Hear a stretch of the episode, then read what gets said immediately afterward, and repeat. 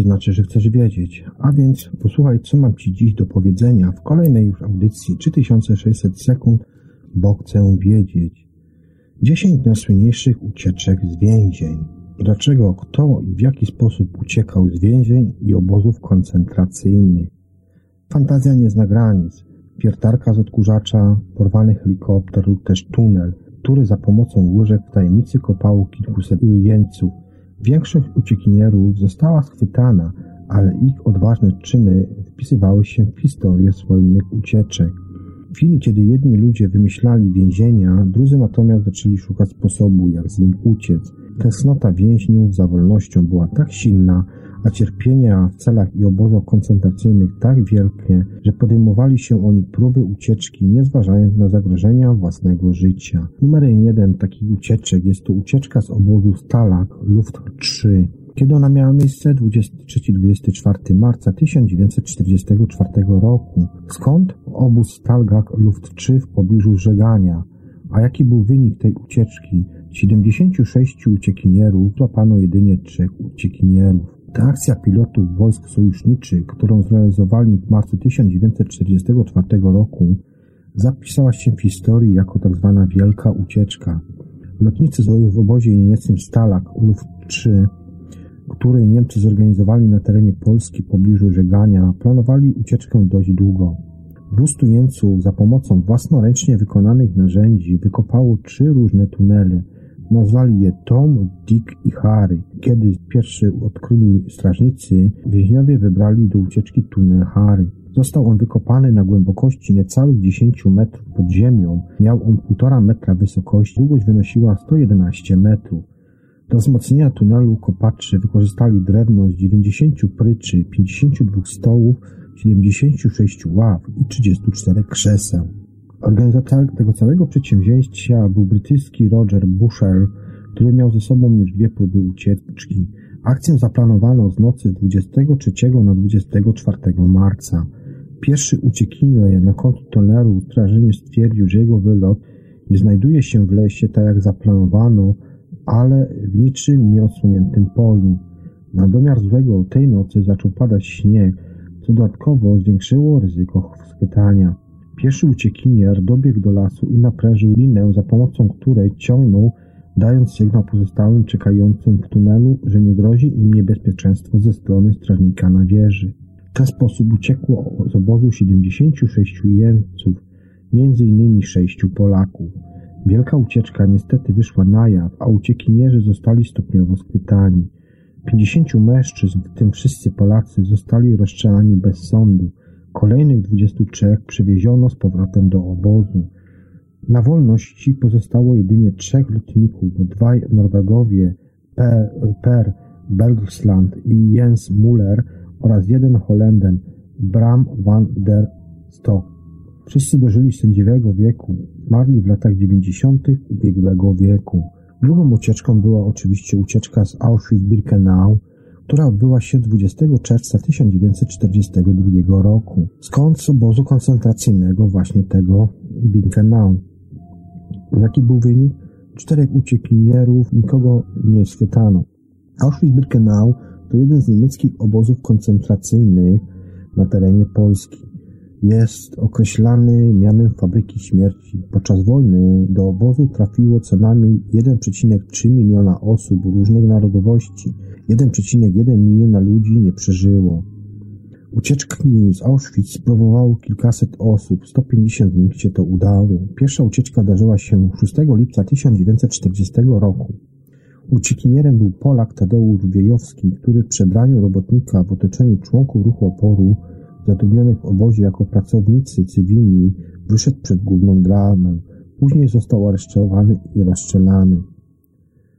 Najbardziej zuchwałą i brawurową ucieczką z obozu śmierci zaplanowali czterej Polacy Kazimierz Piechowski, Stanisław Gustaw Jaster, Józef Lembart oraz Eugeniusz Bendera.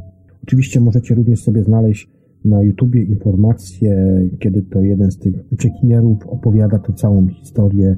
Jeszcze nie wiem, nie sprawdzałem przed audycją, jak to teraz wygląda, ale jeszcze wiem, że parę lat temu oglądałem to i było. Inicjatorem całej tej ucieczki był Bendera, który to w obozie był zatrudniony jako mechanik samochodowy. Dowiedział się, że jego nazwisko znajduje się na liczbie osób skazanych na śmierć. Zesperowany namówił trzech pozostałych mężczyzn. W dniu ucieczki włamali się oni do magazynów SS, gdzie ukradli mundury, które to się uprali. Bendera wyprowadził z garażu samochód, którym pojechali w kierunku wartowni. Wszystko dało się dzięki odwadze Kazimierza Piechowskiego, który doskonale mówił po niemiecku. Rozkazał wartownikowi podnieść szlaban i odjechali oni niezatrzymywani przez nikogo. Więźniowie, więźniów nie schwytano, ale Niemcy wzięli odwet za, na ich rodzica. Gestapo aresztowało rodziców Stanisława Jastera oraz matkę Józefa Lemparta. Wszyscy oni zginęli w Auschwitz oraz żonę Eugeniusza Bendery. Udana ucieczka podniosła morale więźniów w obozie i dała im nadzieję na przyszłość. Uciekinierzy zabrali ze sobą również raport o obozie sporządzony dla Komendy Głównej Armii Krajowej. Ten tytuł na YouTubie bodajże się nazywał właśnie Ucieczka. Już teraz nie jestem w stanie sobie przypomnieć, ale jakoś chyba tak to było. Trzecią ucieczką jest to ucieczka z więzienia Libby, która odbyła się 9 lutego 1864 roku. Więzienie Libba, Richmond, USA. Wynik to jest 109 więźniów, nie schwytano 59 z nich. Najsłynniejsza ucieczka więźniowa podczas wojny secesyjnej odegrała się w lutym 1864 roku w budynku więzienia Libby w Richmond w stanie Virginia. Udało się uciec ponad 100 żołnierzom. Więcej pod dowództwem Thomasa Rose najpierw włamali się do piwnic, których nie używano ze względu na plagę szczurów. Tam więźniowie zaczęli kopać tunel, a po 17 dniach pracy udało się im dostać do położonego niedaleko magazynu tytoniu. Z niego już prowadziła droga na wolność. W nocy 9 lutego żołnierze w dwóch lub trzech osobowych grupach opuszczali więzienie. Libba uważano za dobrze strzeżone, dlatego też strażniczy zauważyli nieobecność więźniów dopiero rano, po 12 godzinach od ucieczki. Ze 109 uciekinierów złapano później mniej niż połowę, to jest dokładnie 48 żołnierzy. Dwaj utopili się w płynącej niedopodal James River. 59 żołnierzom ucieczka się jednak udała, głównie dlatego, że dobrze znali oni okolice i przez tereny konfederatów przedostali się aż za linię frontu, gdzie stacjonowały wojska Unii. Kolejną brawurową ucieczką numerem 4 to nieuchwytny Albert Hintz, było to w latach 1955 i w 1957. Skąd był to Nottingham oraz Chelmsford w Wielkiej Brytanii. Jaki był wynik tego? Uciekł on trzy razy, trzy razy został schwytany, odzyskał wolność w wyniku wyjątkowego procesu sądowego. Nazwany był on takim jakby prawdziwym mistrzem ucieczek, którego cała Brytania familiarnie nazywała nieuchwytny Alfie albo Alfie Houdini. Jego ojciec skazany został za kradzież na karę chłosty, Zmarł podczas jego wykonywania, a mały Alfred znalazł się w sierocińcu. Po raz pierwszy z niego uciekł, kiedy miał 7 lat. Za drobne kradzieże został wysłany do więzienia dla młodocianych delikwentów, ponownie jednak stamtąd uciekł. Dezorował on również z wojska podczas II wojny światowej, ponieważ dowódca odmówił mu urlopu. W dorosłym wieku Hinz spędził w więzieniu łącznie 12 lat, podczas których uciekł trzykrotnie. Po pierwszej ucieczce z więzienia w Nottingham dziennikarze zaczęli go nazywać drugim Houdini, ponieważ w nieznany sposób udało mu się przedostać przez zamknięte drzwi i mur o wysokości 6 metrów. Schwytano go i ponownie uwięziono dopiero po 6 miesiącach. Wkrótce znowu uciekł przed transportem do sądu, zdobył kłódkę która to posłużyła mu do zamknięcia dwuosobowej eskorty w toalecie. Po tej ucieczce został schwytany na lotnisku już po paru godzinach. Przewieziono go do więzienia w Chelmsford, skąd uciekł wraz ze współwięźniem. Uciekł on niespełna rok po odbyciu spaceru. Musieli pokonać oni sześciometrowy mur, zakończony drutem kolczastym. Po dwóch latach na wolności, które spędził pod fałszywym nazwiskiem, znów został zapany. Hinks wtedy przez cały czas usiłował oczyścić swoje imię. Twierdził, że jest niewinny. W 1964 roku odbył się wielki proces za zniewagę przeciwko detektywowi Herbertowi Sparksowi. W sądzie Hinks zaprezentował się w świetnej formie, doskonale znał paragrafy, podziwiał go za to nawet jeden z sędziów. Alfie wygrał spór i odzyskał wolność. Hinks całą resztę swojego życia poświęcił na walkę z pomyłkami sądowymi. Zmarł w 1991 roku. Piątą Kolejną już brawurową ucieczką jest ucieczka z Alcatraz 11 czerwca 1962 roku. Dokładnie jest to więzienie Alcatraz znajdujące się w zatoce San Francisco w Kalifornii. Jaki był wynik tego, tej ucieczki? Ciał trzech uciekinierów nigdy nie udało się odnaleźć. W ciągu 30 lat działania więzienia Alcatraz 1934-1963 podjęto 14 prób ucieczki, w których to brało udział 34 więźniów. Nikomu się to jednak nie udało. W najsłynniejszej ucieczce w Alcatraz w 1962 roku brali udział złodzieje bankowi Frank Morris oraz bracia Anglinowie. Za pomocą łyżek i widelców wyskrobali zaprawę wokół metalowej klapy wentylacyjnej i przyczołgali się do nieużywanego korytarza. Niektóre źródła twierdzą, że przerobili odkurzacz na wiertarkę. Później przedostali się poprzez mury więzienne i odpłynęli na prymitywnej tratwie wykonanej z nieprzemakalnych płaszczy. Dopiero rano strażnicy zauważyli, że więźniów nie ma w celi. Odkryli głowy wykonane z mydła, papieru toaletowego i włosów. Ciar, ciał uciekinierów nigdy nie odnaleziono. Prawdopodobnie wszyscy się potopili. Do takiego wniosku doszło FBI i po 17 latach zamknęli oni śledztwo. Niedawno jednak badania prowadzone przez oceanografów wykazało, że jeżeli odbili od wyspy we właściwej chwili, pół do 22, Mieli oni szansę dopłynąć na niedaleką wysepkę Angel, gdzie później znaleziono wiosło. Potwierdzono również, że jeden z dozorców niedługo po tej ucieczce otrzymał pustą widokówkę w Brazylii. Krewni uciekinierów potwierdzają przypuszczenia, że Morris i Anglinowie przeżyli. Według ich słów również do nich od czasu do czasu przesyłano niepodpisane widokówki, a matka Clarence oraz John Anglinów co roku z okazji Dnia Matek otrzymywała bukiet kwiatów. Na podstawie tych wydarzeń w 1979 roku nakręcono film, który miał tytuł Ucieczka z Alcatraz, w którym to główną rolę zagrał Clint Eastwood. Szóstą brawurową ucieczką jest to ucieczka seryjnego mordercy oraz nekrofila Tediego Bandiego. Kiedy się ta ucieczka odbyła, 7 czerwca 1977 roku oraz 30 grudnia 1997 roku. Miejscem ucieczki były oczywiście Stany Zjednoczone, a jaki był wynik? Wynik był taki, że dwa razy go schwytano oraz wykonano karę śmierci. Psycholog Ted Bundy był uważany za inteligentnego i godnego zaufania mężczyznę, jednak pozory mylą. W rzeczywistości był on seryjnym morderstwem i nekrofilem, który w latach 1973-1978 udusił i zgwałcił kilkadziesiąt młodych kobiet. Cierpiał na zaburzenie afektywne dwubiegunowe, mordował podczas depresyjnej fazy swojej choroby. To dlatego też cała Ameryka trzęsła się ze strachu, kiedy to po dwóch latach uciekł z pilnie szczerzonego więzienia. W 1977 roku udało mu się to aż dwa razy. W pierwszym przypadku Bundy, który przez jakiś czas uczęszczał na zajęcia z prawa, zadecydował, że będzie bronił się sam. Dzięki temu pozwolono mu iść do biblioteki, by mógł odświeżyć swoją wiedzę. Bundy w pewnej chwili wyskoczył przez okno i po prostu znikł. Po kilku miesiącach go złapano.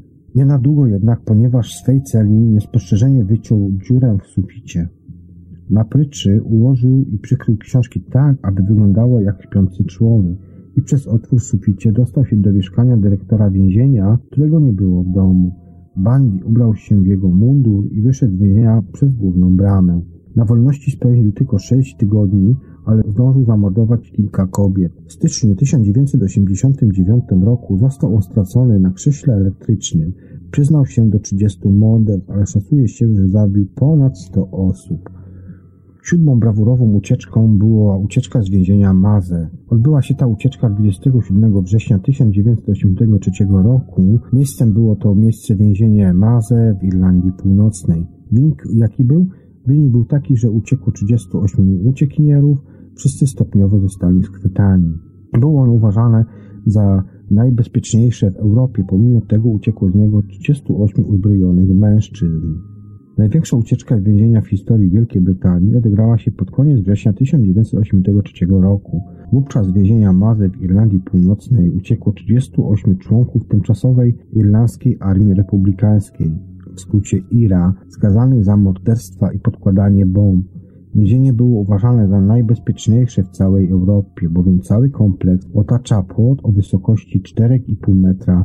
Wszystkie bramy są wykonane ze stali i, i otwierają się elektrycznie. Zaplanowana operacja wymagała wielu miesięcy przygotowań i korzystania z unikatowych metod tajnego porozumiewania się z członkami IRA na wolności, włącznie z wiadomościami pisanymi na lewej stronie gils papierowych.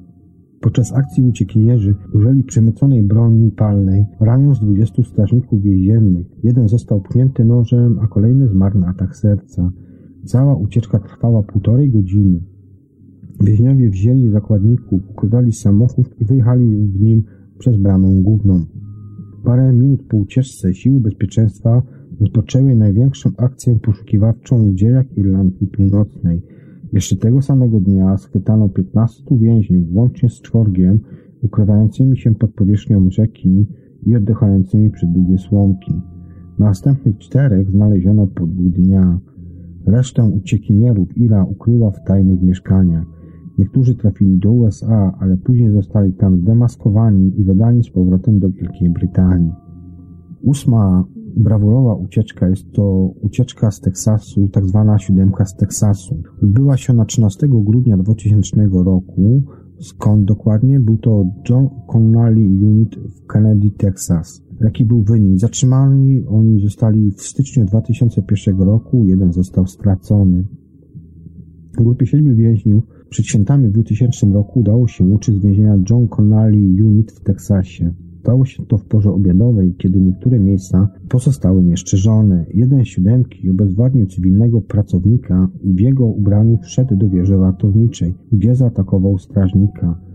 Uciekinierzy stopniowo ogłuszyli i znęcali 11 pracowników więzienia, a siedmiu zabrali ubrania oraz karty identyfikacyjne. Otworzyli oni bramę i niewykryci przez nikogo odjechali samochodem dostawczym, który pozostawił znajomy. Byli na wolności, ale nie zachowali się tak, by nie zwracać na siebie uwagi. Wigilię włamali się do sklepu ze sprzętem sportowym. Podczas tego incydentu Donald McBury, jeden z więźniów, zaszczelił i przejechał samochodem młodego policjanta. Cała szajka za pomocą programu telewizyjnego American Most Wanted została schwytana miesiąc później w Colorado. Za zamordowanie policjanta Newbury otrzymał wyrok śmierci, który został wykonany w lutym 2015 roku w Huntsville, kilkaset metrów od więzienia, z którego przed laty uciekł wraz z szóstką kompanów. Dziewiąta brawurowa ucieczka to nazwana jest jako ucieczka latającym Pascal Payetem. Odbyła się ona w 2001 i 2007 roku. Skąd dokładnie? Bo jest to francuskie więzienie Louines Grace, Wynik ucieczki był taki, że został on dwa razy schwytany i do dziś siedzi w więzieniu. Pascal Payet to jest oczywiście no, nazwisko tego uciekiniera, a po prostu przydomek otrzymał jako latający Pascal Payet. Ten mężczyzna dwukrotnie oszukał francuski wymiar sprawiedliwości za morderstwo ochroniarza podczas kradzieży samochodu pancernego. W styczniu 1979 roku został on skazany na 30 lat, z więzienia Luines w 2001 roku uciekł wraz z innym więźniem. Korzystali do tego skradziony helikopter. Dwa lata później Pajet wrócił w śmigłowcu i pomógł uciec trzem innym więźniom. Wkrótce jednak schwytano wszystkich czterech, a Pascal dostał dodatkowo 7 lat do odsiadki. Mądry, mądry. Był pilnie szczerzonym więźniem i co 6 miesięcy umieszczano go w innym więzieniu. W 2007 roku uciekł ponownie tą samą sprawdzoną drogą. Z więzienia w Graśle wydostał się za pomocą czterech zamaskowanych mężczyzn, którzy w celu tym porwali helikopter wraz z pilotem z lotniska w Cannes. Payet ukrył się w Hiszpanii, gdzie poddał się operacji plastycznej. Pomimo tego, jeszcze w tym samym roku został on schwytany przez hiszpańską policję. W marcu 2008 roku skazano go na 15 lat więzienia. Miejsce, w którym Pascal Payet odbywa karę ze względu bezpieczeństwa jest po prostu tajnym. No i ostatni, dziesiąty już przypadek, no to oczywiście z naszego tutaj podwórka, Zdzisław Najmrocki, najsłynniejszy polski uciekinier. Miejsce to jest 3 września 1989 roku. Najsłynniejsza oczywiście ta ucieczka. Skąd dokładnie? Z konwojów, z więźniów, z aresztów, pociągów, sądów. Jaki był wynik jego ucieczek? Uciekł on 29 razy, zginął w wypadku samochodowym. Zdzisław Najmrocki urodził się w 1954 roku, a zmarł 31 sierpnia 1995 roku. Był z zawodu mechanikiem samochodowym, a z zamiłowania przystępcą. Specjalizował się w okradaniu sklepów Pewex, do których to włamał się ponad 70 razy. Kradł te samochody, włącznie marki Polones. Czasach komunizmu był swego rodzaju celebrytą, ponieważ jego ucieczki pokazywały nieudolność władzy, Czasami nawet proszono go o autograf. Najmrocki uciekł z dużą prawa 29 razy. Korzystał z każdej nadarzającej się okazji. Udało mu się wymknąć z więzienia, aresztu, sądu, pociągu. Jego ucieczki były brawurowe. Po bójce z milicjantami został on skazany na 18 miesięcy pozbawienia wolności. Do więzienia eskortowało go dwóch pracowników służb więziennych. Podczas podróży pociągiem zaprzyjaźnił, zaprzyjaźnił się z nimi na tyle, że zdjęli mu kajdanki i wraz z nimi popijali, popijali alkohol. Po uśpieniu czynności konwojentów Najmocki wyskoczył z pociągu. Innym razem został on złapany i umieszczony w areszcie. Ogłoszył strażnika, otworzył kajdanki za pomocą części do długopisu, ubrał się w znalezioną na miejscu marynarkę niezatrzymany przez nikogo opuścił areszt. Uciekł też podczas rozprawy sądowej, spuszczając się z okna w linie przygotowanej przez jego wspólników. Zdzisław Najmrocki, schwytany po raz kolejny, został w 1987 roku. Przez dwa lata był on wzorowym więźniem. 3 września 1989 roku przybywał on w areszcie śledczym w Gliwicach. Podczas więziennego spaceru słynnego więźnia obserwował dwóch strażników. Pewnym momencie przecierali oczy oni ze zdumienia, bo Najmrocki, na, Najmrocki nagle dosłownie zapadł się pod ziemię. Uciekł od tunelem długości 6 metrów, który prowadził do piwnicy szkoły znajdującej się w pobliżu aresztu. Wykopanie tunelu zorganizowała matka przestępcy z pomocą jego dawnych kompanów. Mistrz ucieczek nie cieszył się jednak długo zbyt na wolności. Schwytano go ponownie po kilku tygodniach. W 1994 roku został on ułaskawiony przez ówczesnego prezydenta Lecha Wałęsę. Najmrocki zginął w wypadku samochodowym. Jechał on kradzionym samochodem, wioząc dwóch synów swojego przyjaciela. Wszyscy trzej zginęli na miejscu.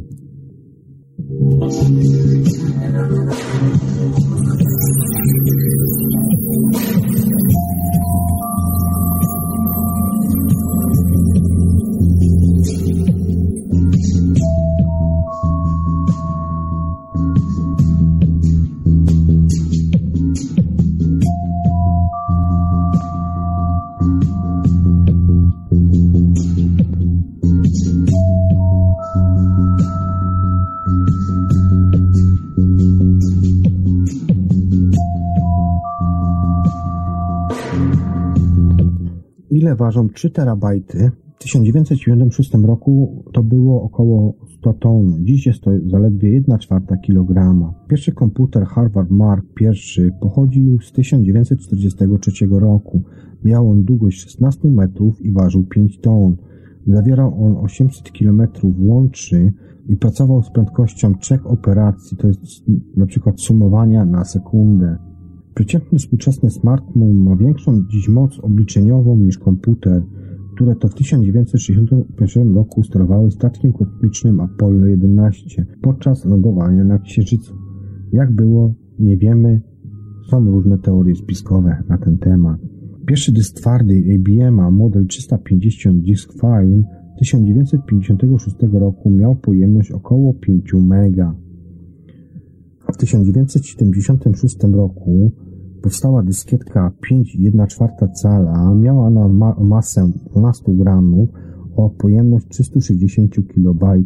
W 1980 roku powstała kolejna dyskietka 3,5 calowa, która ważyła 19 gramów, natomiast pojemność jej się zwiększała już do 1,47 MB. Również w tym samym roku powstała pierwsza generacja dyskietek CD, której masa osiągała masę około 18 gramów, a pojemność już wynosiła 656 oraz w 1976 roku powstało DVD, płyty DVD, których masa osiągała 18 gramów, natomiast pojemność już dochodziła do 4,7 gramów.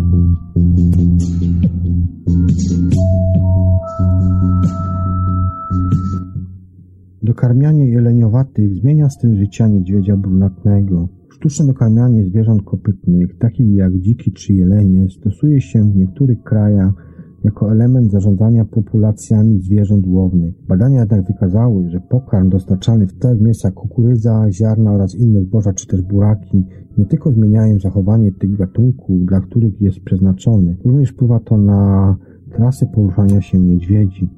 O wynikach badań poinformowała pierwsza autorka tych badań, pani doktor habilitowana Nuria Selva z Instytutu Ochrony Przyrody PAN. Niedźwiedzie regularnie patronują miejsca do karmiania. Dokarmianie wyraźnie wpływa na ich zachowanie, a korzystanie z miejsc łatwo dostępnego pokarmu zaburza i skraca trasy przemieszczania się niedźwiedzi. Długodystansowe przemieszczanie się jest kluczowe dla łączności populacji niedźwiedzi oraz ich przetrwania, zwłaszcza przy obecnej dużej fragmentacji siedlisk. Praktyka dokarmiania stosowana wobec innych gatunków docelowych może temu zagrażać.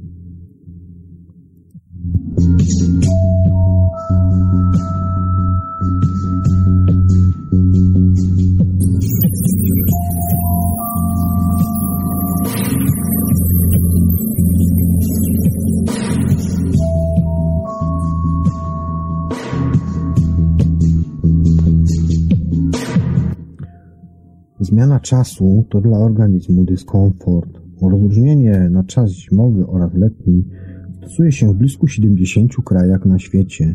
Obowiązuje we wszystkich krajach europejskich, wyjątkiem Islandii i Białorusi.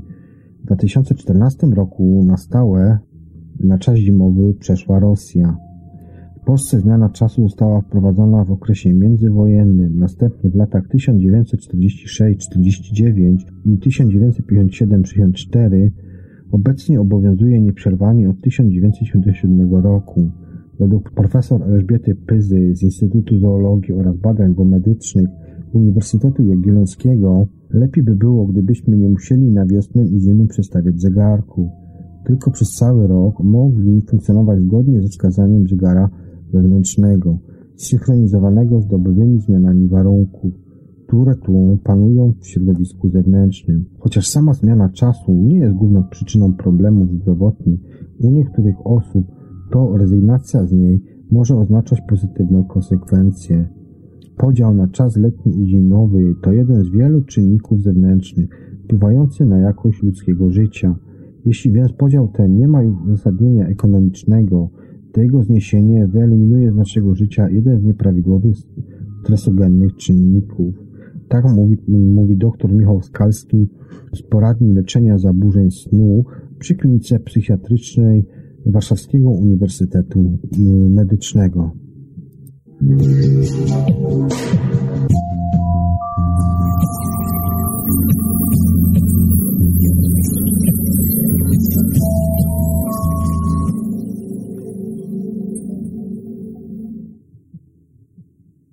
Chorobę słychać w głosie.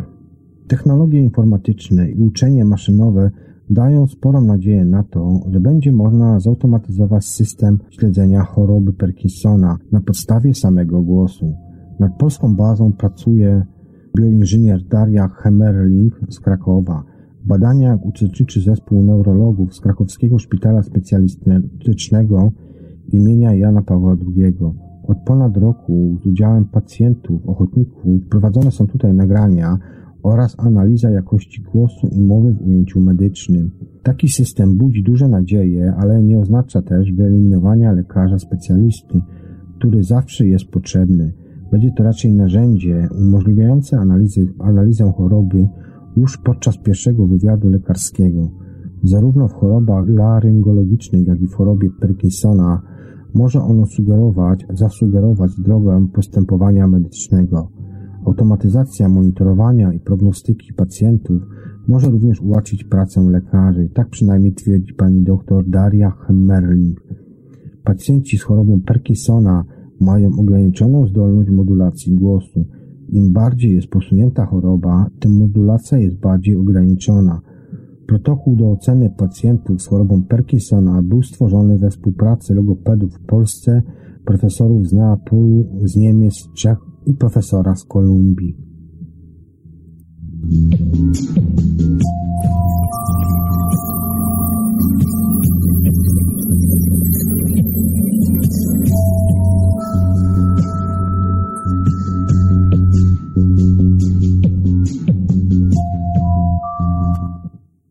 Szacowany spadek liczby ludności w miastach. Pan szacuje, że będzie to spadek katastrofalny. Profesor Przemysław Ślecz, Śleszyński z PAN oszacował spadek liczby ludności w 66 miastach na prawach powiatu. Chodzi głównie o dawne stolice województw oraz miasta powyżej 100 tysięcy mieszkańców. Jak wynika z tych szacunków, największy procentowy ubytek liczby ludności dotyczyć będzie Zabrza, w którym to ludność zmniejszy się aż o 89,8 tysięcy i będzie stanowiła 51,2%. Podobna skala depopulacyjna dotyczyć ma Bytomia 49,2%, Świętochłowic 49,2%, Tarnowa 48,2% oraz Łomży 44,4% i Sopotu 42,5%. Według szacunków naukowca zawartych w ekspertyzie, o ile nastąpi silniejsza imigracja z zagranicy lub animacja osób, które wyjechały z Polski, po 1989 roku ludność naszego kraju może spaść nawet do 31 milionów w ciągu 30-35 lat. Spadek o 6-7 milionów, czyli o 1 piątą, to będzie katastrofa dla kraju. Proporcjonalnie będzie to jeden z największych spadków na świecie. Tak przynajmniej twierdzi pan profesor Przemysław Śleczyński z PAN.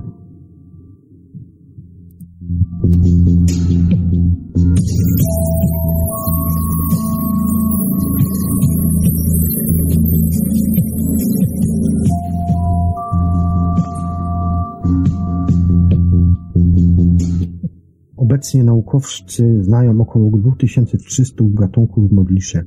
Owady te najłatwiej spotkać jest w strefie tropikalnej i subtropikalnej. W Polsce występuje tylko jeden gatunek takiej modliszki i nazwana i ta modliszka to modliszka zwyczajna i nazwa pełna to Mantis religiosa. Dotychczas występowała ona głównie w południowej Polsce, jednak wygląda na to, że obszar jej występowania zaczął się powiększać. Leśnicy z Łodzi donoszą o obserwacjach modliszek w regionach, które znajdują się pod ich opieką. Dorosłą modliszkę można spotkać od sierpnia do października, kiedy jest dla tego owada dostatecznie w miarę ciepło. Samica składa do kilkuset jaj, z których to wiosną wylęgają się bezskrzydlate larwy. Larwy te są drapieżne. Cierpliwość i zdolność do trwania bez ruchu czynią z nich wybitnych myśliwych. Swoją nazwę modliszka zawdzięcza charakterystycznej pozie, w której czeka na ofiarę. Przypomina ona wówczas mniszkę ze złożonymi do modlitwy rękoma.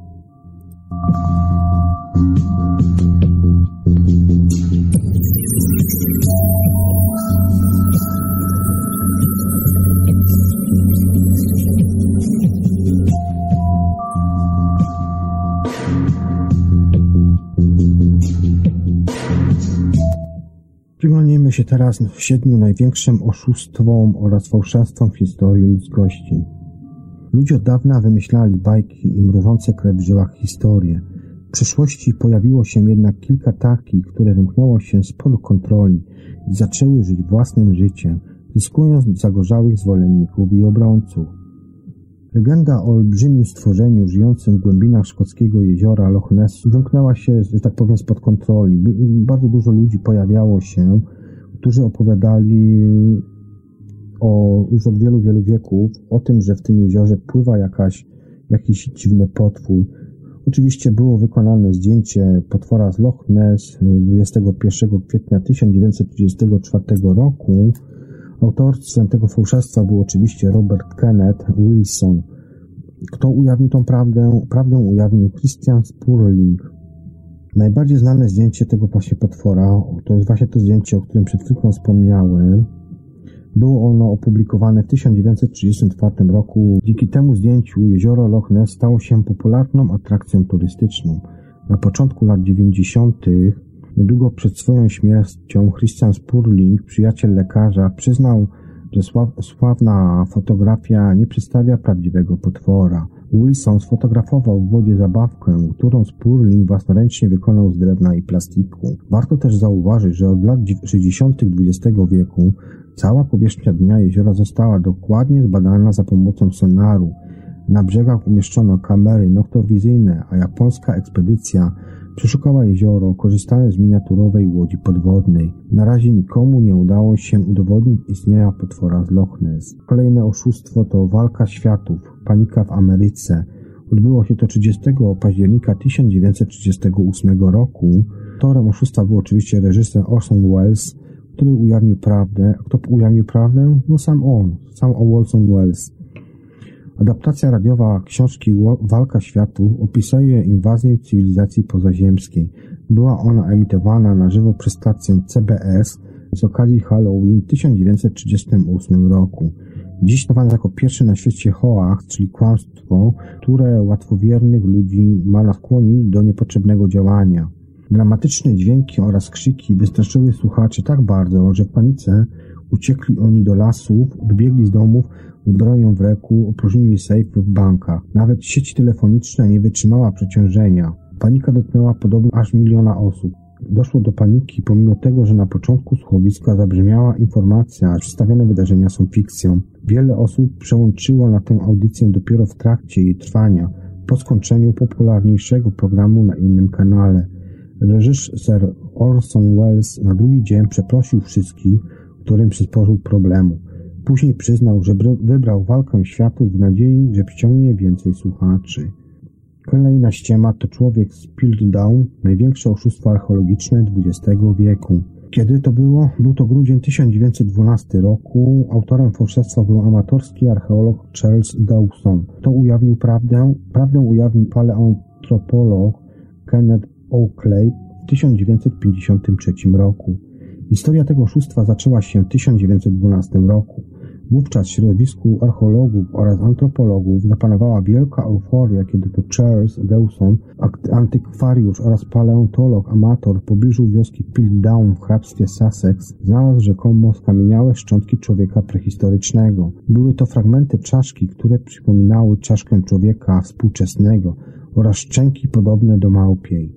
Zwolennicy teorii Darwina świętowali, ponieważ wreszcie mieli namacalny dowód na to, że człowiek oraz małpa mają wspólnych przodków. Czaszkę natychmiast uznano za najważniejsze odkrycie wszechczasów. Badania archeologiczne żwirowni w Piltdown przeprowadzone kilka lat później wykazały, że pochodzący stamtąd żwir jest o wiele młodszy niż sądzono, a jego wiek nie odpowiada oszacowanemu wiekowi znaleziska Dawsona. Tyczne głosy wymusiły szczegółowe badanie szczątków człowieka z Wildą.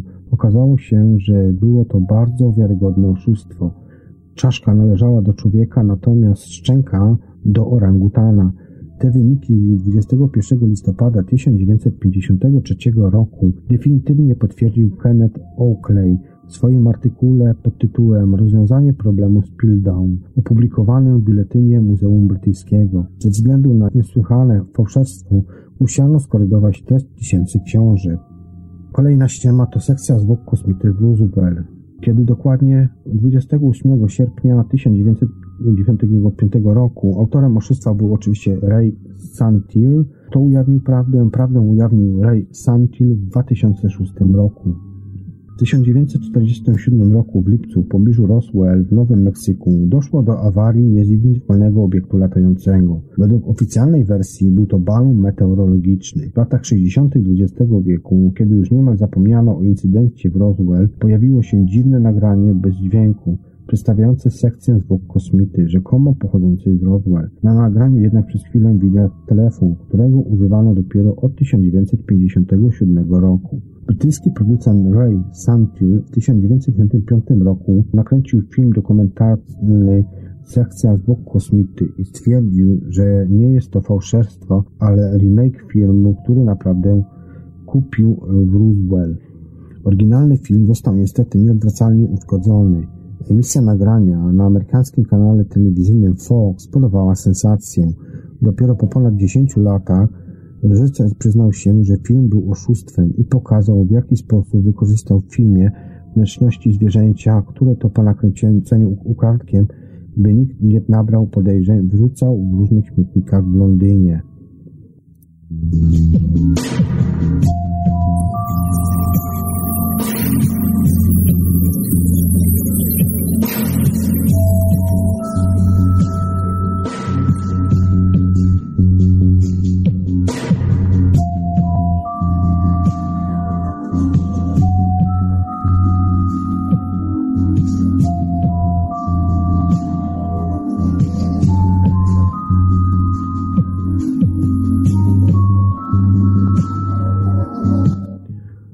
Wróżki Scott Tingley Rok 1919. Autorki fałszerstwa to Elsie Wright i Franz Griffiths. Kto ujawnił prawdę? Elsie Wright oraz Franz Griffiths w 1983 roku. Elsie oraz Franz, dwie kuzynki, które spędzały wakacje w 1917 roku w angielskiej wiosce Cottingley, mówiły rodzicom, że chodzą bawić się z wróżkami. Nikt im jednak nie wierzy, więc 16-letnia Elsie pożyczyła od ojca aparat fotograficzny. Na zrobionych przez nią zdjęciach była Frances w otoczeniu dziwnych miniaturowych postaci. Kiedy seria zdjęć Dwa lata później została przedstawiona publicznie, rozpętała się jedna z największych dyskusji fotograficznych w historii. Zdjęcia zainteresowały Artura Conana Doleya, który wykorzystał je jako ilustrację do swego artykułu o wróżkach opublikowanego w 1920 roku w okresie świątecznym.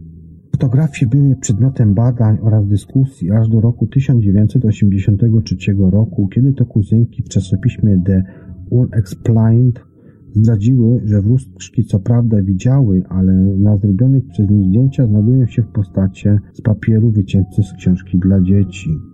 Kolejne oszustwo to Putin i antyczne amfory. Kiedy? Sierpień 2011 rok. Autorem fałszerstwa oczywiście Władimir Putin. To ujawnił prawdę bloger Arkadii Babczenko. Władimir Putin chętnie reprezentuje się publicznie jako poszukiwacz przygód i bohater. Wizerunek pomaga mu budować zespół pracowników. Tak było również w sierpniu 2011 roku, kiedy ówczesny premier Rosji w towarzystwie archeologów nurkował w Morzu Czarnym w pobliżu starożytnej osady Fanagoria. Wkrótce wynurzył się na powierzchnię z dwiema amforami rzekomo pochodzącymi z VI wieku, które to znalazł na głębokości dwóch metrów. Dociekliwi blogerzy od razu zwrócili uwagę na to, że amfory nie były porośnięte glonami ani przysypane piaskiem oraz, że tak starych znalezisk nie da się po prostu wyciągnąć wody od tak za ucho. Na Półwysep Tamański jeździłem przez wiele lat ekspedycjami archeologicznymi. Wszystko już tam zostało zbadane, przekopane, opłynięte. Rzeczywiście jest tam wiele amfor, ale wszystkie są pokryte piaskiem. W ciągu 1500 lat Piasek po prostu nie może ich nie przykryć, napisał bloger Arkadii Babczenko. Była to też oczywiście scena zagrana dla mediów, mających wspierać kampanię prezydencką Putina, co parę miesięcy później przyznał jego prasowy rzecznik. Kolejne oczywiście oszustwo to Mumia z Persji, październik 2000 rok. Autorem fałszerstwa był Ali Akubar i Wali Mohamed Reiki. Kto ujawnił prawdę? Ujawnił prawdę Asma Ibrahim, kurator Muzeum Karachi. Podczas akcji policji mającej na celu zatrzymanie przemytników zabytkowych przedmiotów 19 października 2000, 2000 roku w Pakistanie odkryto bardzo dobrze zachowaną mumię. Była to rzekomo perska księżniczka pochodząca z 600 roku przed naszą erą. Mumia natomiast stała się sławna informowano o jej odkryciu w wielu programach telewizyjnych. BBC nakręciła o księżyce z Persji film dokumentalny potwierdzający jej autentyczność. Kiedy ciało badał kurator Muzeum Karachi, odkrył szereg on szczegółów, które wywołały jego zaniepokojenie, na przykład kilka błędów gramatycznych na naszyjniku i różnice w stosunku do tradycyjnego procesu monifikacji. Po wykonaniu skanów komputerowych oraz zdjęć rentgenowskich okazało się, że wewnątrz jego jest ciało osoby, która zmarła najwyżej dwa lata wcześniej. Prawdopodobnie zostało zamordowane tylko po to, aby mogła stać się mumią księżniczką z Persji.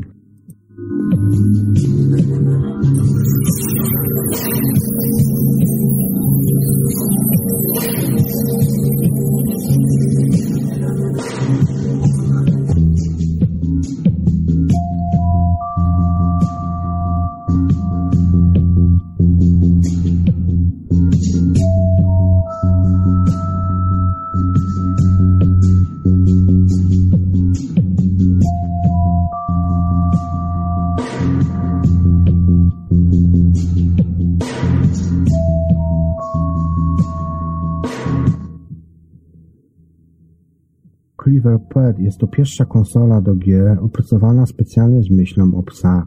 Kiedy właściciele rano wychodzą do pracy, a pies sam zostaje w domu. Tęskni, nudzi się, często też demoluje mieszkanie. Temu ma też zapowiedź konsola Clever Pet. Wystarczy wsypać do niej smakołyk, wybrać jedną z 11 dostępnych gier, wykorzystujących trzy różnokolorowe podświetlone przyciski na konsoli i różne dźwięki. Pies obsługuje konsolę pyskiem albo łapą a jeśli prawidłowo spełni polecenie, otrzyma smakołyk. Każda gra ma kilka stopni trudności, więc pies nieustannie rozwijał będzie swoje umiejętności. Taki Clever Pet można kupić za 299 dolarów. W przeliczeniu jest to mniej więcej około 1070 zł.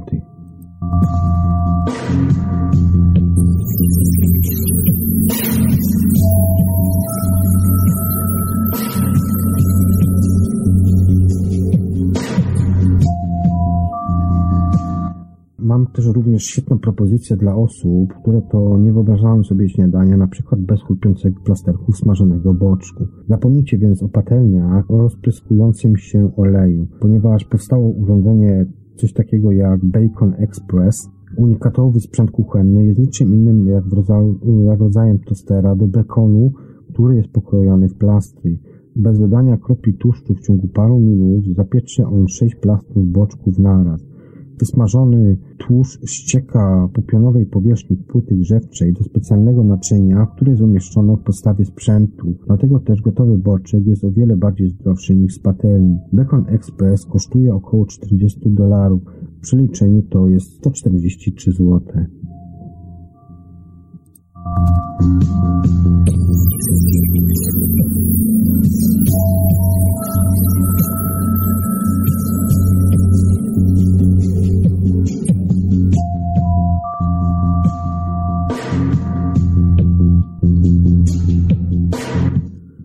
Zapewne większość z Was nie lubi myć zębów, a zatem posłuchajcie o rewolucji zębowej.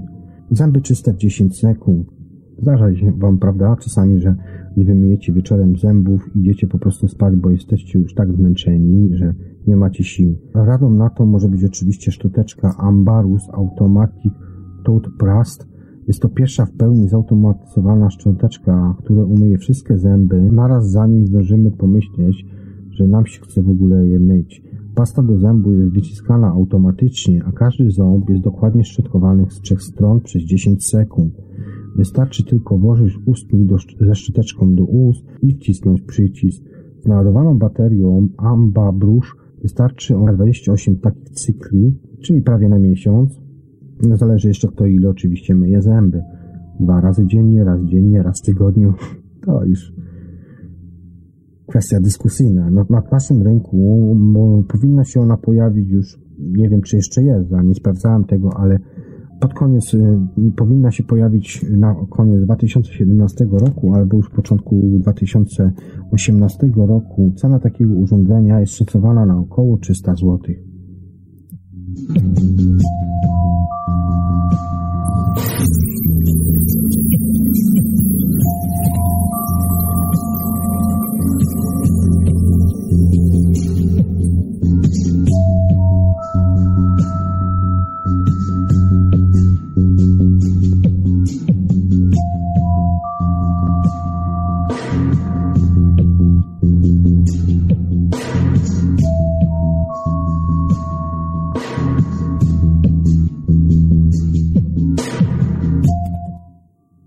Takim razie na dziś zakończymy już ten odcinek audycji 3600 sekund, bo chcę więcej, bo chcę wiedzy, bo chcę więcej. No, może i tak być. Jeżeli się komuś te audycje podobają, to bardzo serdecznie zapraszam na kolejny odcinek już w jakimś tam innym czasie. Ja na obecną chwilę będę kończył i się z Wami żegnał. I cóż, standardowym zakończeniem na koniec audycji. Cześć.